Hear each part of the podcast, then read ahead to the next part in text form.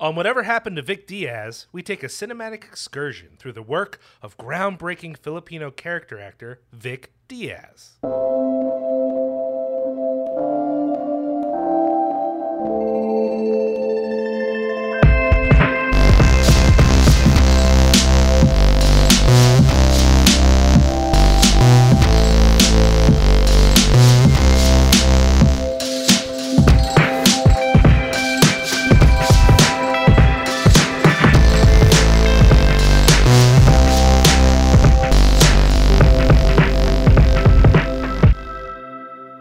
Welcome to Whatever Happened to Vic Diaz. On this episode, we're looking at Cirio H. Santiago's Firecracker from 1981, starring Jillian Kesner, Ken Metcalf, Ray Malonzo, and, of course, Vic Diaz as Grip. No, that's his name. He's not a grip. He's okay. I'm Liam O'Donnell, and with me, as always, is the gladiator, Doug Tilley. How you doing, Doug?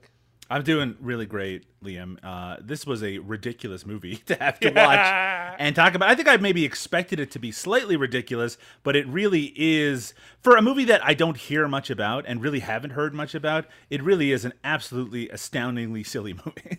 I mean, there's a lot we'll have to talk about plot wise, soundtrack wise, um, even talking about the, this kind of martial arts film. But before we jump into the movie proper, I wanted to acknowledge something that uh, uh, you know listeners who've been paying attention for a while probably know, which is that we have previously discussed the work of our director today, Cirio H. Santiago, uh, who uh, uh, why why would, why have we discussed this person before, Doug? Do you remember?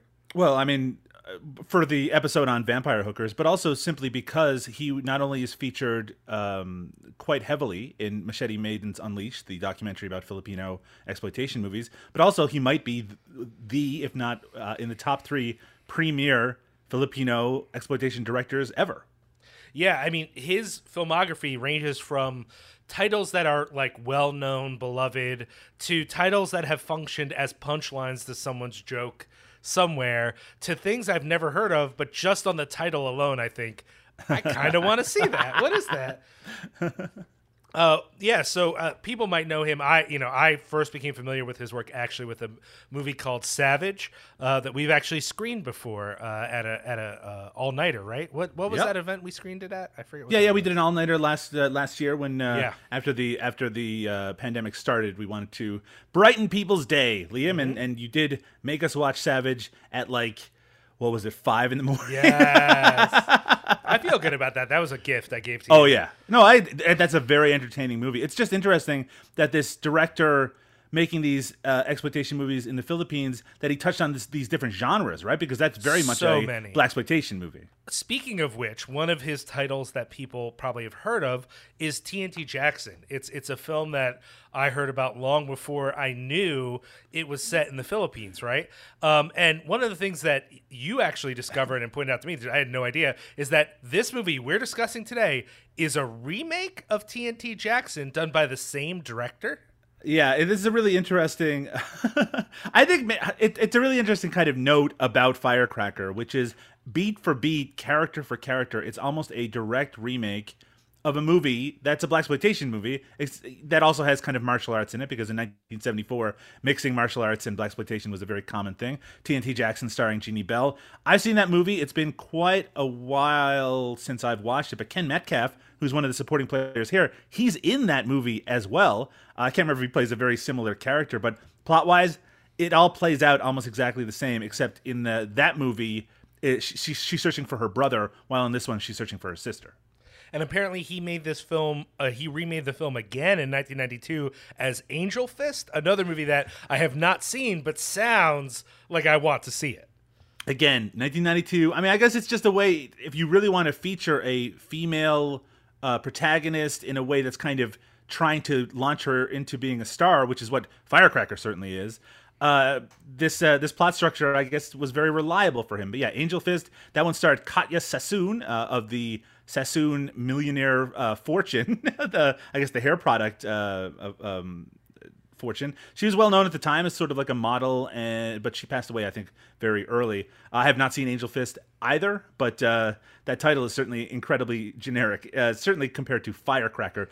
oh, the actual term Firecracker, I don't think actually applies to anything in this movie. No. I guess we just uh, we're just supposed to think that the lead character, hey, for all intents and purposes, she's a firecracker. In a way, it kind of connects the film to its predecessor, TNT Jackson. At least they're both. Hey, you know, I didn't even consider that, but uh, a TNT is much more impressive than a Yeah, fucking firecracker. So you've already said, I I think, to an extent, why. Do you think that's the only reason? Like, you know, to do the same story three times could just be seen as hubris or an attempt to save money on scripts. But, um, but I don't know. Is is there something compelling about this female warrior narrative that would have this director who's done almost every kind of story available to an exploitation director he's done? Why this one three times? I mean, I mean, frankly, almost any straight to video martial arts film from the late 80s early 90s has a plot that's already very similar to this anyway. It wasn't blood fist just like this? You know his brother gets killed and he had to, has to head to a Right, uh, right. to a country he's not familiar with and he gets involved with a martial arts tournament. I mean this is this is the stock plot. So the fact that they can uh, kind of rearrange it put another person in the lead it's not like all the dialogue is exactly the same and certainly the feeling of a black uh, woman led film in the mid 70s compared to this film uh, starring a white woman in the early 80s, there is a different kind of um, uh, vibe that these movies give out because of that. And the soundtracks and things like that are very different. And the soundtrack is something we'll talk about in regards to Firecracker in just a little bit. So I think the different feel is enough to uh, to distinguish them. If these weren't uh, three movies weren't all made by the same director, maybe nobody would even have noticed. I do think there's some strong differences between at least TNT Jackson and Firecracker, thanks to one of the producers, Roger Corman, uh, requesting some changes, but we'll get into that in a sec. Still, I'm assuming you prefer Firecracker to TNT Jackson because you're uncomfortable with strong black leads. Well, I see you're trying to set me up a little bit here, but I guess I can't be angry since that's my role when I uh, host these shows. I actually prefer. I prefer TNT Jackson as a movie, even though in my if my memory is correct, the only prints that are available for that tend to be pretty rough looking. Uh, the Firecracker is available in a much more kind of uh, attractive looking um, version that that that's uh, available. So we watched it on Tubi. It's it's it's pretty well available, but I do enjoy again the vibe if that's the correct word the the feeling behind TNT Jackson more and I also have to be completely honest and this is giving away some of my feelings about the movie today I prefer Jeannie Bell to uh, our lead that we'll be talking about today as well uh, not a I don't mean to be extremely critical but uh, in terms of uh, women kicking ass I think she's just a little bit more believable Well, you've always hated Raw Force, so I'm not surprised you hate this woman. I love Raw Force Stop. Uh, well, we're going to get into it. We're going to talk about our actress. We're going to talk about the soundtrack, the martial arts, the possibly entirely unnecessary nudity. And of course, we're going to talk about our man, Vic Diaz, right after this break. Stick with us.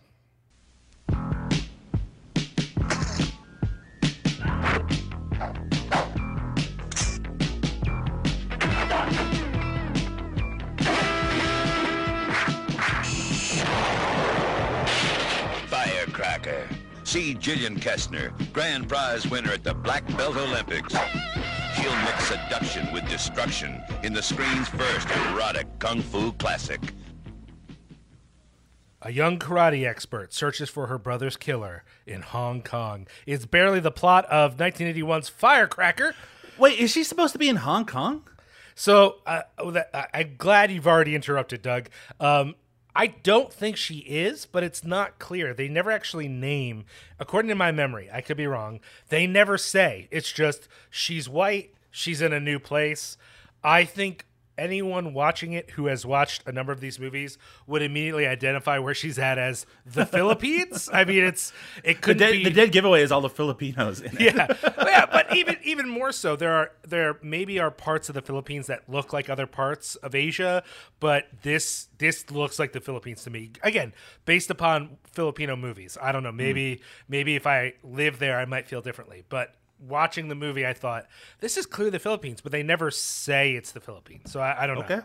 Fair enough. But as we've already said, directed by Cirio H. Santiago. We've already talked about a lot of the stuff that uh, he's directed, uh, including Vampire Hookers, Cover Girl Models, things like that.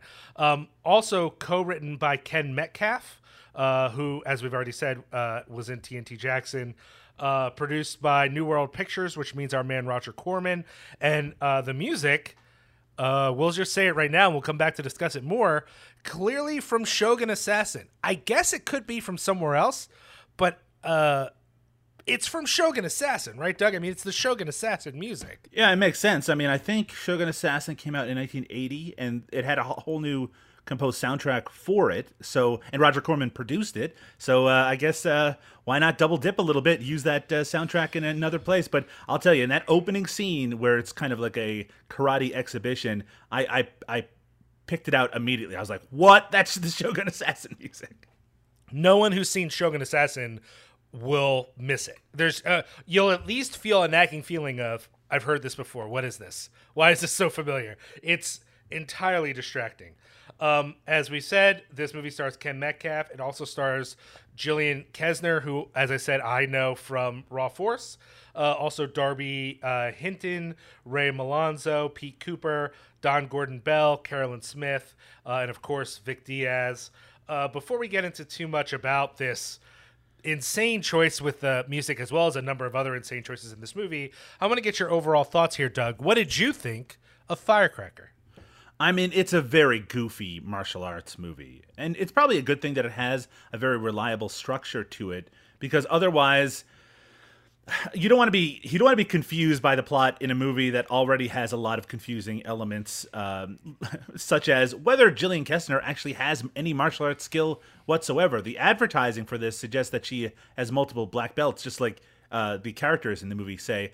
Uh, from what I've read, there's not no actual proof of that in the world, and when you see her fight in the movie, it's hard to believe that she's had any experience doing it. That said, we've seen before lots of very talented real life martial artists who look very kind of wooden when they're moving around because real martial arts isn't like stage or film martial arts. So Right. that could be the key there. And I don't want to be too accusatory in regards to that, but I will say it is very strange to see a martial arts movie where a martial artist has to do a lot of kicking where their leg never goes higher than their waist. Like she can't get her leg up for the kicks. And I notice it every single time. It's so funny. She's just like kicking people in the side again and again and again. This movie also makes use of a lot of doubling for her character. So every once in a while, she'll be moving around kind of stiffly and then it'll switch an angle and uh, someone in a not so great wig is doing a lot of flips and moving around a lot very quickly. And then it just cuts back to her again again, I don't want to knock Jillian Kesner uh, too much. She's fine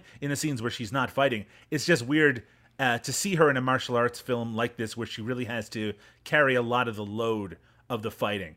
Uh, I mean, again, it's a very easy to follow plot. She goes to this foreign land, I guess an unidentified one, to look for her sister, who was a journalist. She gets mixed up in this kind of underground fighting world. Uh, she actually uh, starts to have a relationship with one of the underlings of the big bad boss and uh, they get very close uh, she knows that he's involved in some way with her sister's murder she discovers that he was actually her murderer and then the movie basically ends with all the baddies getting arrested and her killing this guy in an extremely graphic and surprising way. Uh, I guess I'll give it away right now. She has two sticks, which is something that she learned. She learns stick fighting in the movie. She has these two sticks. She takes them and jams them in the guy's eyeballs, and it is by far the highlight of this movie. Uh, so I found it kind of satisfying because when things got a little too stodgy and boring, they throw in something very silly. But this is definitely a uh, a lacking martial arts movie in terms of the actual action. I'm glad you brought up uh, what I would like to call um, the anti Chekhov's gun sticks because we're given a very special scene that's like these sticks are for defense. They're not designed for offense. That's why they're not sharp. They're blunt because they're for defense. And then she stabs a guy's eyes out with them, thus proving you don't need a sharp point to be uh, to be deadly.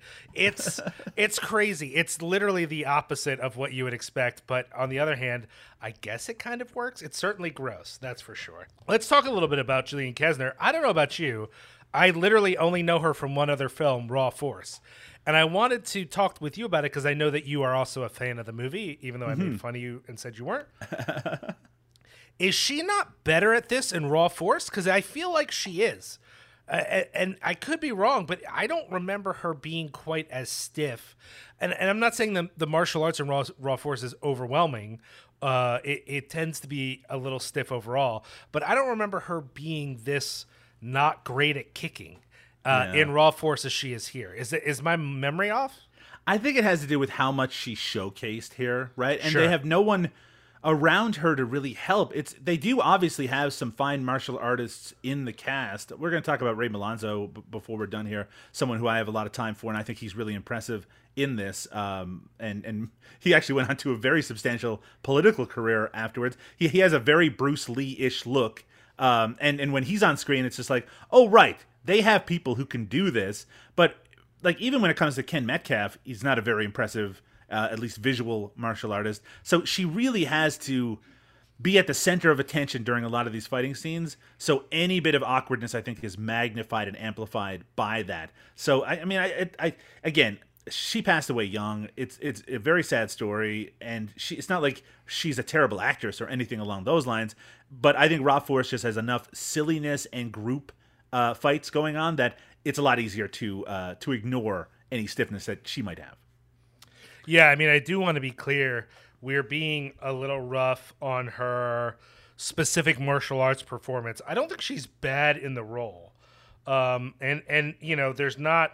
I'm not saying a lot is even asked of her per se, but you know, looking at her IMDb, this is not the only martial arts film she did. I feel like um, there was perhaps an opportunity for her to be a specifically martial arts star, and and I got to agree with you. Uh, her performance here in those scenes is not super strong, and that could be the choreography. Maybe she'd be better at a different fighting style. I don't know what it is, uh, but I Maybe do it wanna, was just an experience thing, right? Raw Force Yeah. was made made Yeah. after Firecracker, so maybe it was developing that that comfort. But I mean, it's not like she- again she went on to do a bunch of martial arts movies. This was this period, this 81, 82. After that, she just went on to kind of more standard roles.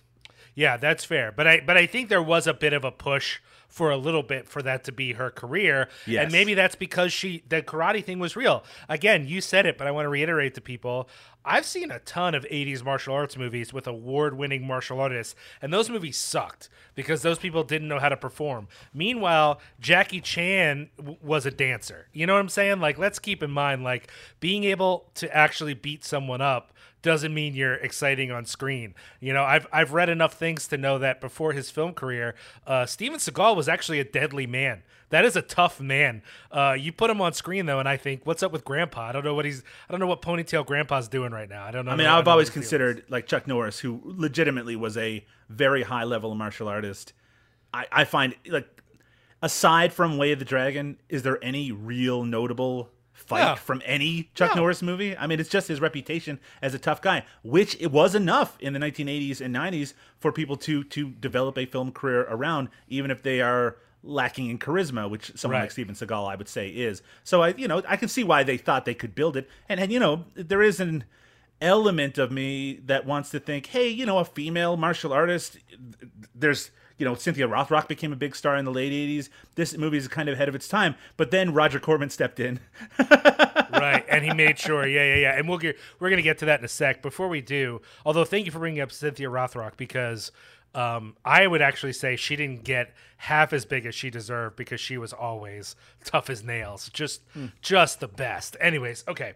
For people who don't, that's that's a footnote for people who don't know. Find yourself some Cynthia Rothrock movies. Okay, I think a lot. I I mean, again, not to to uh, to kind of belay the point, but with when it comes to Cynthia Rothrock, I think it was the time that she arrived in the U.S. to start starring in movies. There wasn't a Hong Kong influence, and we if you see her in, in those Hong Kong movies, she's so incredible. But a lot of the American movies that she made are very generic because they didn't know how to make movies like that at that time. Right, right, right, right. That's fair. Uh, speaking of uh, knowing how to make movies like that, let's talk about this music, huh? Um, did you find uh, the straight rip of the Shogun Assassin soundtrack? It enhanced your viewing experience, or it maybe distracted you from appreciating Firecracker?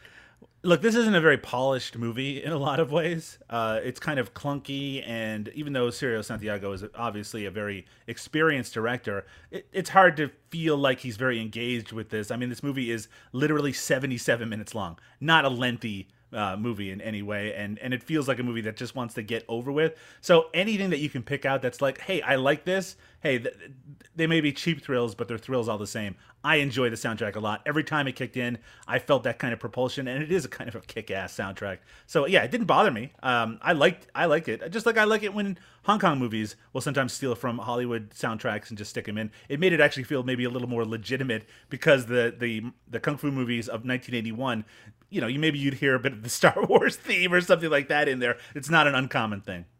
I found it a little distracting, but that might be possible because it took me longer to figure out what it was. So I just kept thinking, why is this so familiar? It's driving me crazy. so um, we're going to get into a second why this element of the film was so present. But before we do, I just want to ask for your opinion on it. Um, this film is not just a martial arts film. You could argue it is a martial arts film and erotic thriller. And I just want to know, Doug, does is that a is that a flavor combo you're into? Is that a is that a chocolate and peanut butter for you, or is that a raisin and Tabasco for you? I mean, that almost sounds like some of those early '90s Hong Kong Category Three movies, right? Where they would mix sometimes big action with um, explicit sexuality in in a combination that hey it works for me. That's it's all exploitation. It all just fits into the mix. I will say that the way that it's mixed in this movie uh-huh. is very very strange. Yes. It really feels like uh, like like Santiago d- delivered a movie and said, "Here's your kung fu movie, just like you wanted." And Roger Corman watched is like, well, it's very boring and there's no tits in it. So let's go back and fix all that and then we'll release it. I, though it feels like the, before then the movie must have been like 60 minutes long. Uh, there's a reason that this movie, I believe, internationally in the uh, in the UK at least, it's called Naked Fist because there are there are a couple of notable scenes that feel very much outside of the central plot that involve Julian Kesner uh, getting naked or near naked. Yes. And and they they feel like you could easily excise them and you'd have no trouble following the plot. There's nothing kind of essential to what you're seeing here, but uh, but yeah, they're certainly there. well, let's drill in on those. Uh, the first one is a chase scene, and um, you know, uh, you sort of already said that they feel sort of out of place. Um, I found th- at, at least this one completely jarring. Like it dropped in from another movie. Uh, for those who haven't seen the film, there's a moment where she's being chased through. I guess it's a warehouse, um, and not she's only wa- so first she's walking down the street, Yes, right? She, and yes. just she's just it was after a date or something like that. She's just walking Right. down the street, and two men start to uh, But- harass her. Okay, but here's so we're already off the chain because these are two white men in a movie that is almost entirely dominated by Filipino extras. So And they're also not. They don't work for the bad guy. They just happen No. to be bad guys. they're just random dudes who are going to harass her. And at this point in the film, we've already seen her single-handedly knock out 12 men. yep. But two guys in mullets show up, and she is very afraid. And in the course of their fight, her clothes just get ripped off, and and and and I, I, you know, I'm assuming also they're attacking her probably for sexual violence, but it's not clear. It's just all of a sudden clear that like they're trying to get her, and she is able to defend herself, but not with the same aplomb she was when they were 12 Filipino men. And it really feels like a scene from a different movie, like an Oh, yeah. entirely separate kind of rapey movie that is not the movie we were watching. They also, by the way, those those guys, they kill a cop. um, Yep. in the process of like brutally murder him. Yeah, I mean, it feels completely out of a different kind of movie, especially because everything up to that point, and this mo- I can't remember how far into the movie that scene happens, maybe forty minutes. You could probably get a PG rating up to that point. There's Agreed. violence, but there's no graphic violence. It's just punch kick stuff. It's very much a traditional sort of martial arts movie. And then suddenly there's this gore because even in that sequence, uh, she pushes one of the those guys' face into a bandsaw. You don't see it, but it happens off screen. But suddenly, this movie kicks up from PG to R rated with nudity and extreme violence all at once. Yeah, it's uh, it, it definitely feels like an addition. It's just funny because it's one thing to not get the tonal feel of the rest of the movie and throw this thing in that just doesn't feel like the movie itself, but also to have so little care for like are we still in Hong Kong and or the Philippines, whichever place we're supposed to be? Because not only are these two random mulleted men, these random like sort of street tough white dudes, the cop also an Anglo gentleman. Where are we? It, it literally the, the scene feels like she took a brief flight to New York, then starred in a like a really sketchy like uh, 42nd Street you know roughie film, and then flew back to Hong Kong slash Manila, whatever it is she's supposed to. Be. I mean, now that you mention it, it is very funny to think of this being Hong Kong, where it's again, look, it's the well, like in this small city because it doesn't take. I mean, if it takes place in Hong Kong, it must be a smaller area. It's not a big major city that you're in. And she's walking down the street, and these two white guys, and again, a, a white cop in Hong Kong. Yeah, you're right. It is kind of strange. It's just it's just off putting, and then you take the fact the the not caring about the details, and then add on top of it, tonally it doesn't make sense. It kicks up the violence. It again, this is not a film until we get to the second clearly shot later scene. This is not a film that is really that interested in sexuality. It's aware that our star is attractive, you know. And certainly in some of the fights, you could say it's shot in a way where she looks attractive. But this is leering. This is all of a sudden the audience is like, yeah, all right. Like the camera is very much like, uh, uh, taking on a different view, and it's you know reading that it was not directed by uh, Santiago was like not a surprise at all. It was just, of course it was, of course it was completely shot later by a different director. It it legitimately took me out of the film and i that's when i learned that they were shot by someone else because i had to look it up like why is this in this movie what is happening right now I mean, um, the, there, there's a rather dubious piece of IMDb trivia about that sequence here, which says the fight scene where Jillian Kesner's bra was sliced off was a legitimate accident while filming. Director Cirio Santiago decided to leave it in the movie while he, editing. He did not even film that sequence. Come on, get out of here. There's no way. I, I similarly, uh, uh, again, in, in, a separate place, I read, and I think you read as well, that the sex scene, uh, she has an extended sex scene with mm-hmm. her uh, uh, co-star, who's also the bad guy.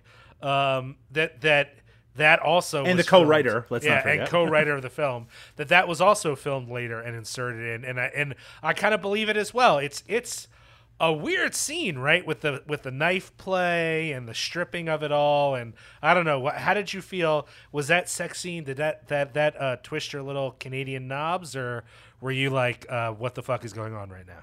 I was all I could think about was I mean she came to his apartment in those clothes what the fuck is she gonna wear to leave that apartment? Yeah. cut up all of her clothes, right? you, you don't necessarily store some backup pants at a guy's place in the thought that he's gonna chop him up with a knife.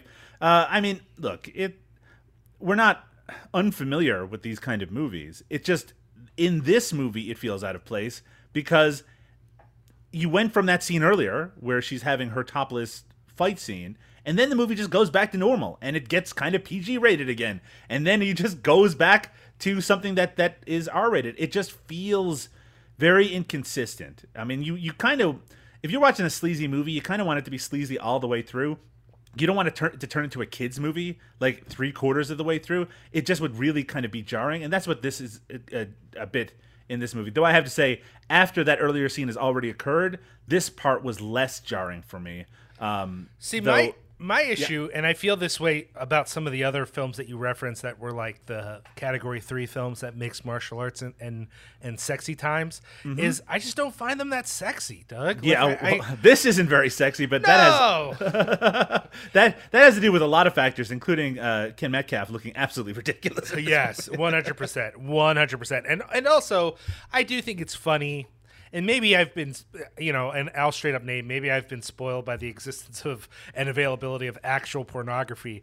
But these like these slow strip films where it's like, oh, now he's cutting their shirt off and whatever, whatever. But then like we can't see the, you know, the fake sex can't have anyone with their legs too far apart because that that would actually push us into X realm. You know what I mean? Like there's yeah, yeah. still rules for your sexiness. I'm always like why is what are we even doing here? I just don't find this that interesting. Um, and and you know, and maybe that's I don't think our our two stars are that hot. You know, may, maybe there are other scenarios here going on, but but for me, the scene feels awkward, and so I'm just left sitting there watching this awkward thing, being like. I'd rather them be fighting right now, and then I do get them fighting later. But uh, it's just it, it it it took me out of the movie, Doug. A movie that only barely had my attention in the first place. I mean, there's also the the kind of other shitty layer to it, which is that she made this movie where she didn't have to get naked, right? Exactly, This is a movie exactly. without those sex scenes, and then after it's done, after she's completed the movie, they're like, "Well, this isn't marketable. If you want it to be marketable, so people will see it, you need to strip down." And so then they have to add these scenes. She didn't like like doing it. She didn't want to do it, and she felt this obligation for probably everybody else, including herself, to get that movie seen. And uh, reportedly, according to the IMDb, uh, she it says that she was also irritated that there was more men on the set those days than usual, which is such a creepy fucking thing, which we've heard a thousand hate it. times in a thousand it. different movies. Uh, so um, we know that uh, I don't think we've mentioned it yet that that Cirio Santiago didn't film those scenes. That Allan Holzman, the director of Forbidden World, also a Roger Corman production, he directed it instead. But you know, it's just it feels sleazy like it's a sleazy scene, but it feels sleazy because it you kind of do get that impression that she doesn't want to do it. I agree, and and I think you know it's tough because we've said that we don't find her super compelling as a martial arts star per se, at least not in this film. But I I'm sure as an act as an actor at the time. She probably felt this was a commentary on her performance, right? Like that she's not carrying the film with her performance that she has to uh, make this choice whether she's comfortable with it or not you know and and and i you know i want to be clear if she was comfortable with it this takes on a different feel right then it's like okay well they decided to go in a different direction but instead it, it feels like she's being pressured to do something she doesn't want to do and i'm sure that comes across as a commentary on her performance as well and that makes me sad even though i you know i don't think uh, her fight scenes are super great. You know, I don't like this I, that feeling that she probably felt of like this is what I have to do to get this movie to even be seen. You know, I mean, you're the star of the movie, right? Right. There are a lot of expectations on you. But if you're in in the back of your mind, you're like, look, I know I'm work, working for Roger Corman. I know I'm going to the Philippines. I know this is a low budget, but this could launch me to a series of movies where I'm the star. So if I've got to do these things, and again, I don't think this was the first time that she appeared nude on film, uh, but it's it must be very kind of disheartening to think now people can take me seriously for more than that, and then for it to kind of backslide afterwards. And who knows, maybe. And again, I don't want to be too knock against Roger Corman too much. Obviously, I'm a, I'm a big fan of his work generally, but he is exactly the kind of guy who would be like, "Oh yeah, we're we're going to be be putting this in there afterwards." Like he had plans right from the beginning to do it. We just need to get this other stuff filmed first, very cheaply, and then we can add these scenes in later. Well, let's talk a little bit before we get to our man Vic Diaz about some of the other performances in the film, which, as you pointed out, uh, have a you know there there's some real uh, strong performances and some performances that maybe are a little bit weaker. Yeah, do you want me just to point out any in particular? I mean, there's there isn't a lot to say. The big baddie, I can't even remember who, who what his character's name Exactly, is. exactly. Um, he, I mean, he is a completely complete non-entity and is not very good in this movie. And in fact, a lot of the supporting performers are a little weak, including Ken Metcalfe, who I he does seem like he probably is a martial artist. I'd have to imagine that if you're going to have multiple scenes where you're just showing off your skill, you must have some actual experience with it. But he's such a dead point. He's uh, to me, he's not compelling either as a fighter or as an actor. He's it, he comes across to me like a null point in the film. I just don't get much from him at all in either direction. Yeah. By the way, I just looked it up. He's also in Angel Fist as well. So that's Of course, awesome. um, I think he's very convenient to have in a movie like this because it appears that he was stationed, um, you know, living in the Philippines at the time. So I mean, it probably was taking advantage of that fact, include in terms of what was available. I posted a scene from this film. It's a very short one where Ken Metcalfe's character comes into the bar where uh, the lead uh, the I don't think we've even said her name, Suzanne Carter, played by Jillian Kesner. She's in there. He's already wooing her a little bit, but she has like a, a, a circle of friends that she has, including a bartender or maybe even the owner of the bar there. And they have a little back and forth, and the dialogue is awful, but the acting is even worse. They're so stiff. It's very high school play. It's just a lot of really weak performers in here. Uh, I did say earlier, I wanted to point out Rey Malonzo.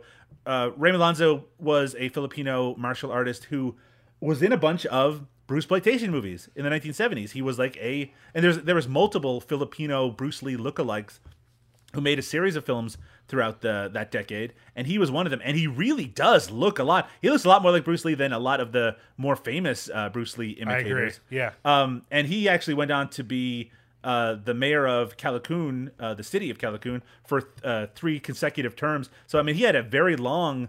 Um, I, I don't know how beloved or how good he was as a mayor uh, throughout the 1990s, but I mean, right up until the early 2000s, uh, he was the uh, a mayor in Manila. Uh, that was after his his film career, but yeah, he, even up to 1979, he starred in a film called They Call Him Bruce Lee, and in this movie, he does some of his Bruce Lee style fighting, and it is very impressive. And, and it- actually, what I really got out of Firecracker is I want to see more of these Rey Malonzo Bruce Lee movies. Agreed. Agreed. He, really, there's a few other people in the film that I don't think are are so bad. I, I actually kind of liked the bar owner slash bartender, the giant dude. I kind of like that guy. I, I found him kind of charming. But for the most part, I, you know, it, it, again, we don't want to be disrespectful to Jillian Kesner per se, but for me, this is Rey Malonzo's movie. Like. he- He's in like four scenes. In the I know.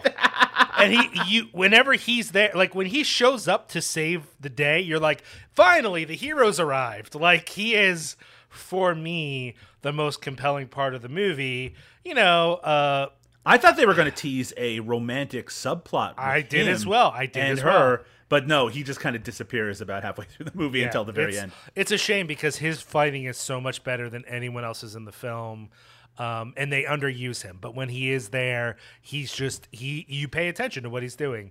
Um, you know, maybe in a movie where there were a ton of uh, great performers, I might feel a little less impressed. But in this film, he seems magical compared to the other fighters in this film.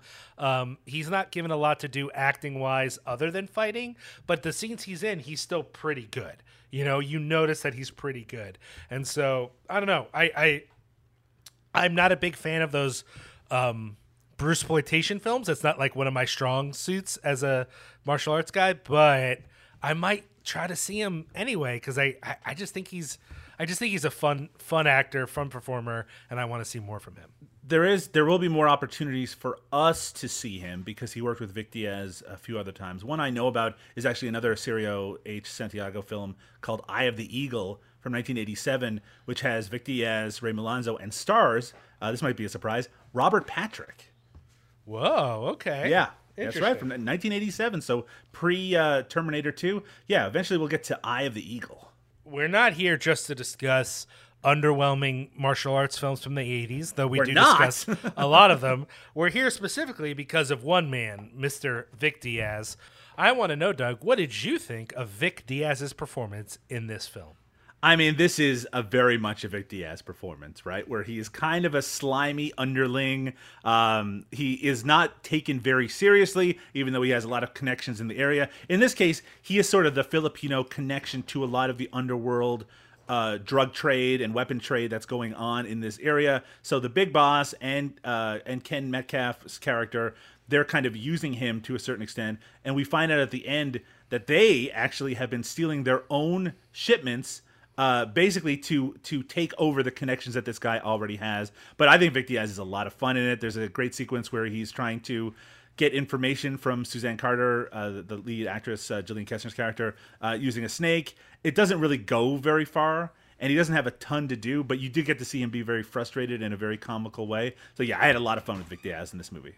I got to agree. I mean, I think one of the things we're learning is that we never get quite as much Vic Diaz as we would like. Uh, you know, Vic, Vic is what brought us here, and it's very rare to get a ton of him. I was very concerned in that first sequence where he's um he's doing like a drug deal um and they get uh, shot at. I thought he might get killed in that one scene. We get no more Vic Diaz in the entire movie.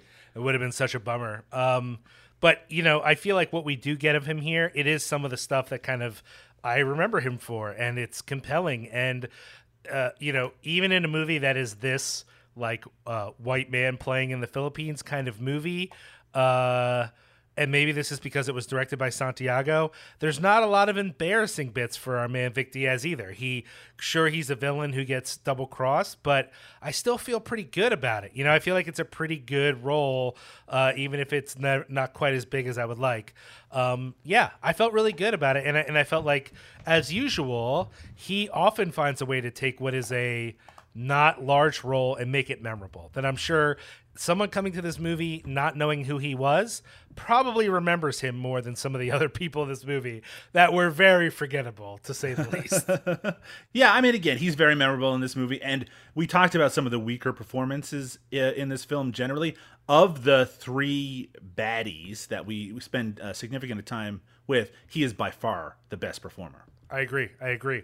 Uh, okay, well, that is uh fire. No, no. There's one more thing I think we should talk about before we finish. Oh, sure. Yeah, go ahead. Doug. Which is the poster for Firecracker, which is this incredible painted wow. right visage with this giant rock fist with an eagle on it with Jillian Kesner in front in a martial arts pose with all these flames basically it looks like it t- takes place in hell uh, with the word firecracker with the the firecracker word smashing in the middle with she'll blow you away underneath it it is an incredibly memorable poster that this movie in no way could ever live up to.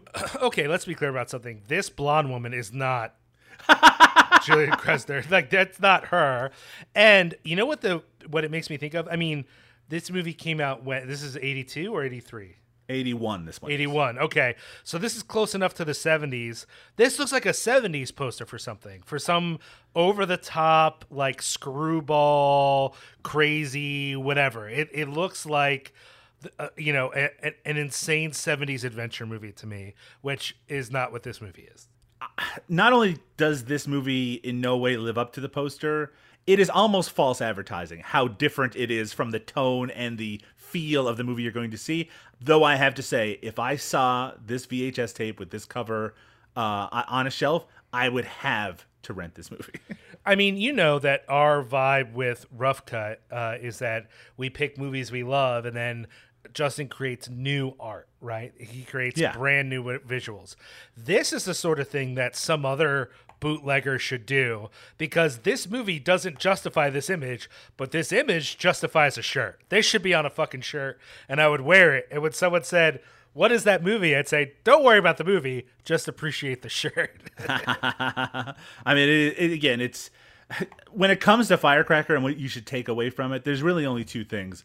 One, that there are extra scenes in it which involve nudity that are obviously separate from the entire plot of the movie proper. And the other thing is that it has a poster that is absolutely unbelievable.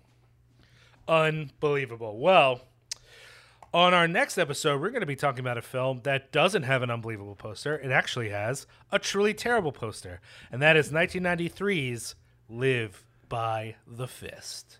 Yeah, Live by the Fist. Also directed by Cirio H. Santiago. I didn't mean to do that, and I was actually um, thinking about picking a different film simply because we don't usually double up when it comes to directors. But the fact is, a lot of films that feature Vic Diaz, at least ones that are available to us kind of fairly easily, were directed by a handful of different directors. So yeah, Live by the Fist from 1993. Supporting uh, actor in this film, George Takei.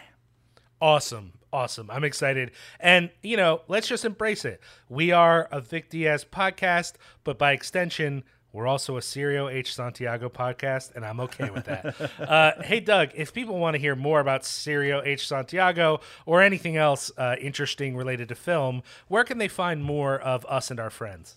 Well, you can always find the latest episode of Cinema Smorgasbord over at cinepunks.com, or if you want to check out all of our archived episodes, including all of the previous episodes of Whatever Happened to Vic Diaz, you can go over to cinemasmorgasbord.com. From there, you can also subscribe via iTunes or Apple or wherever you get your uh, your podcasts, uh, including Spotify. And if you wanted to leave us a review at the same time, we'd really appreciate that. Every little bit helps. And always tell a friend if you're enjoying one of our shows. Spe- speaking of those shows, there's a lot of different topical shows over at cinemasmorgasbord.com, including We do our own stunts, a podcast devoted to the life and career of Jackie Chan. Uh, there's a, a, podcast devoted to Steve Buscemi, to Cal Kane, as well as our beloved podcast, uh, Eric Roberts is the fucking man, and more over there. Check it out at cinemasmorgasbord.com or on Twitter at cinemasmorg. That's S M O R G. You can also follow Liam on Twitter. That's Liam Rules, R U L Z. Or if you'd like, you can follow me on Twitter at Doug underscore Tilly. That's T I L L E Y. Thanks so much, Doug. And we want to thank you for listening. Feel free to uh, not only check out the website, but check out our Patreon. See if that might be a community you want to be a part of. Uh, and we want to ask you to join us back here next time for further adventures in the cinematic world of Vic Diaz. Night, folks. Good night.